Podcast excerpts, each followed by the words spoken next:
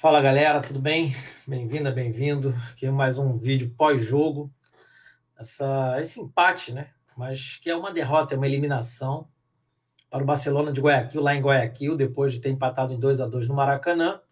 Agora esse segundo jogo, 1 a 1 placar é, terminado ali no último minuto com pênalti, o empate do Fluminense.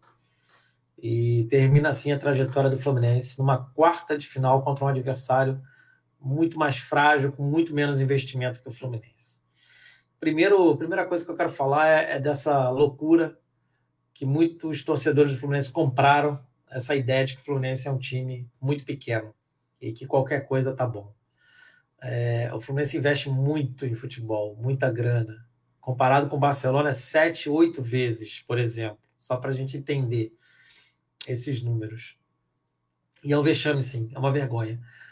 O que estão fazendo com o Fluminense já pelo menos há uma década é uma vergonha, é um vexame, é um, é um, é um esquartejamento do clube. E com a anuência das gestões que permitem esse pensamento pequeno e que apequenam o clube. O Fluminense não pode chegar numa quarta de final de Libertadores contra uma equipe do Equador e ser eliminado, gente. Isso não é normal.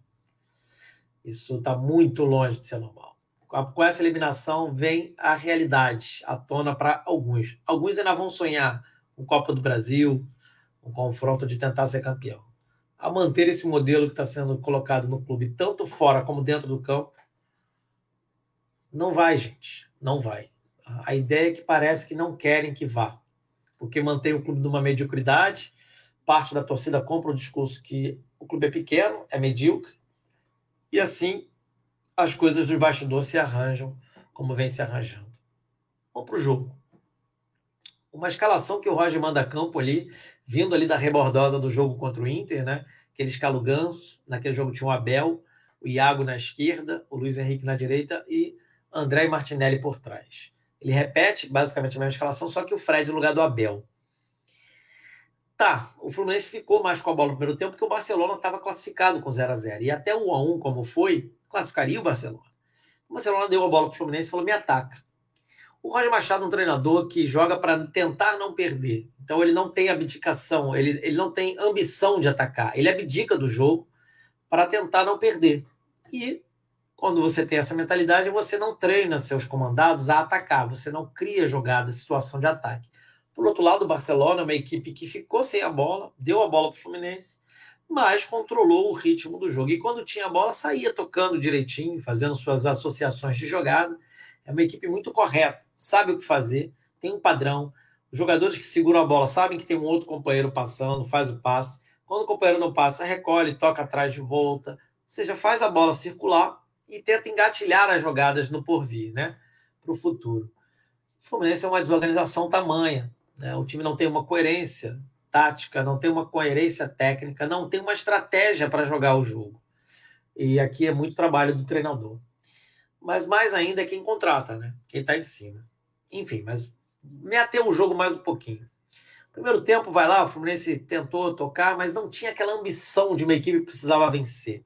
O próprio treinador, no, no início da coletiva, falou que podia ganhar com 1 a 0 um gol lá nos 45 minutos você vê aqui que um treinador que sem pé nem cabeça, não tem a menor ambição de estar num clube grande. E eu posso dizer uma coisa: é muito doído, muito sofrido a eliminação, mas infelizmente ela não surpreende pelo que o campo vem mostrando para gente.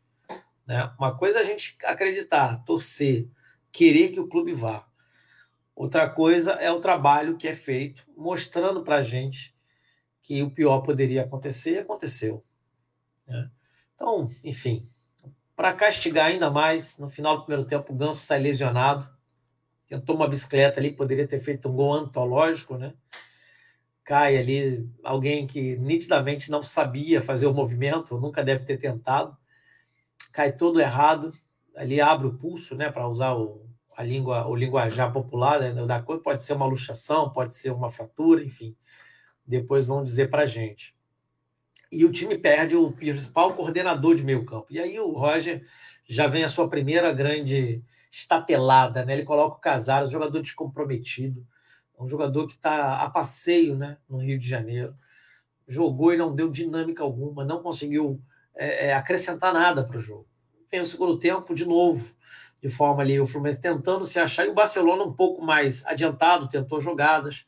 O Fluminense teve chance, boa chance para o Luiz Henrique, né, principal jogador do Fluminense na parte ofensiva. O Fred tentou coordenar uma jogada e outra, também sem sucesso.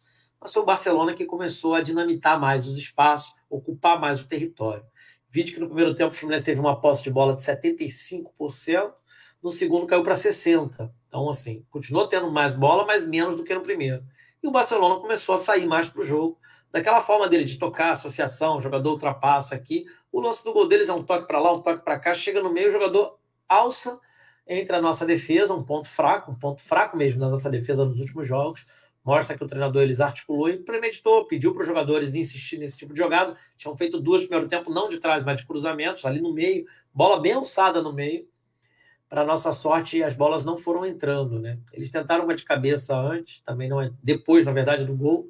Né? Então, o gol foi assim: essa lançada, o jogador pega ali na frente e faz o gol. Depois, o jogador do Barcelona teve um cruzamento, né?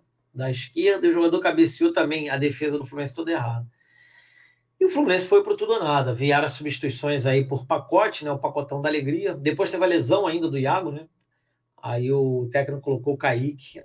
Tá, tá com a cabeça na Europa, né? Definitivamente. O erro é quem coloca ele para jogar. Tendo o Matheus Martins, que ele corta da relação. E, inacreditavelmente, o John Kennedy, que é um atacante de movimentação, ele corta. Ficou ali com Abel, Bobadilha, Luca. Entrou o Kaique, depois, no final, já faltando ali 15 minutos, ele coloca o Nenê e o Abel e tira o Luiz Henrique, que era o melhor em campo. É inacreditável como o Roger mexe mal. E ele tira o Martinelli. Tinha cartão amarelo, é verdade, para colocar o Abel. E aí fica aquela, aquele jogo de pro abafo. Nessa do bate-rebate, Kaique perdeu um gol ali, talvez bem feito, né? muito feito dentro da pequena área, quase dentro da pequena área e não foi suficiente, né? E aí o lance do pênalti no final, o jogador sobe com o cotovelo aberto no pescoço do jogador do Fluminense, pênalti, o VAR chamou. Um lance semelhante ao que o Nino fez contra o Inter, né? Então, pênalti. O Fred vai lá, de forma melancólica, faz o gol. Para a marca pessoal dele, é mais um gol dele na carreira, mais um gol pelo Fluminense, mais um gol pela Libertadores. Mas a realidade é que o Fluminense é eliminado, mesmo com esse gol do Fred, capitão da equipe que já não está mais na rotação, né? Para jogar um grande jogo, está num grande desafio. E aí a montagem do elenco fica evidente. Você tem o Bobadilha e Abel, que não acrescentam grandes coisas para o setor ofensivo. Você tem Nenê e Casares, que é difícil entender o que querem da vida. O Ganso, que embora tenha articulado bem, né? As críticas a ele são honestas também, né? Acho que há perseguição, mas há as críticas corretas também, o jogador não consegue acrescentar. E a montagem de um elenco sem pé na cabeça começa a ficar evidente. Agora, dura realidade, né? Jogar o Campeonato Brasileiro tentando não ficar entre a zona de rebaixamento, porque é onde está o Fluminense hoje. E sonhar muito, né? Sonhar muito. A manter o modelo de jogo, manter o Roger, a manter essa, essa, essa galera que administra o Fluminense. Mas você não tem muita condição de avançar, né? enfrentando equipes que estão muito mais estruturadas e querem jogar futebol. O, o Atlético Mineiro, que é o nosso adversário na Copa do Brasil, protagonizou um jogo contra o River Plate de altíssima intensidade, grande nível de futebol, enquanto o Fluminense se esconde aí na mediocridade das gestões que preferem empurrar o Fluminense com a barriga e tirar do futebol todo o rendimento que ele tem para outras áreas, é, porque dinheiro tem. É mal investido, é mal gasto, e o Fluminense fica nessa mesmice. Assim, é, é esperar que muita coisa mude no clube, né? A começar pela gestão, um presidente que não tem a capacidade de ser presidente do clube, e acumula ainda para si o cargo de vice-presidente de futebol, querendo dar as cartas do futebol, ele não entende nada. Mário, você não entende nada de futebol, seja humilde. Contrate alguém que entende de futebol, tira o Angione. Está na hora dele passar as férias dele em paz, longe desse ambiente de pressão, até porque ele não bota cara, vocês não respondem perguntas, vocês não se manifestam, só aparece quando está bem, quando tem uma classificação salvadora, vocês aparecem. Dessa vez não veio, né? Não veio. Muita gente alertando que podia não vir. Eu mesmo já tinha falado um tempo atrás que se mantivesse esse futebol seria muito difícil contra o Barcelona. E foi. Mas poderia não ter sido. Então, é triste como o futebol do Fluminense está entregue às traças. Vamos seguir aqui, né? Tentando alertar, tentando falar um pouco do Fluminense, mas não está fácil, não. Então é isso.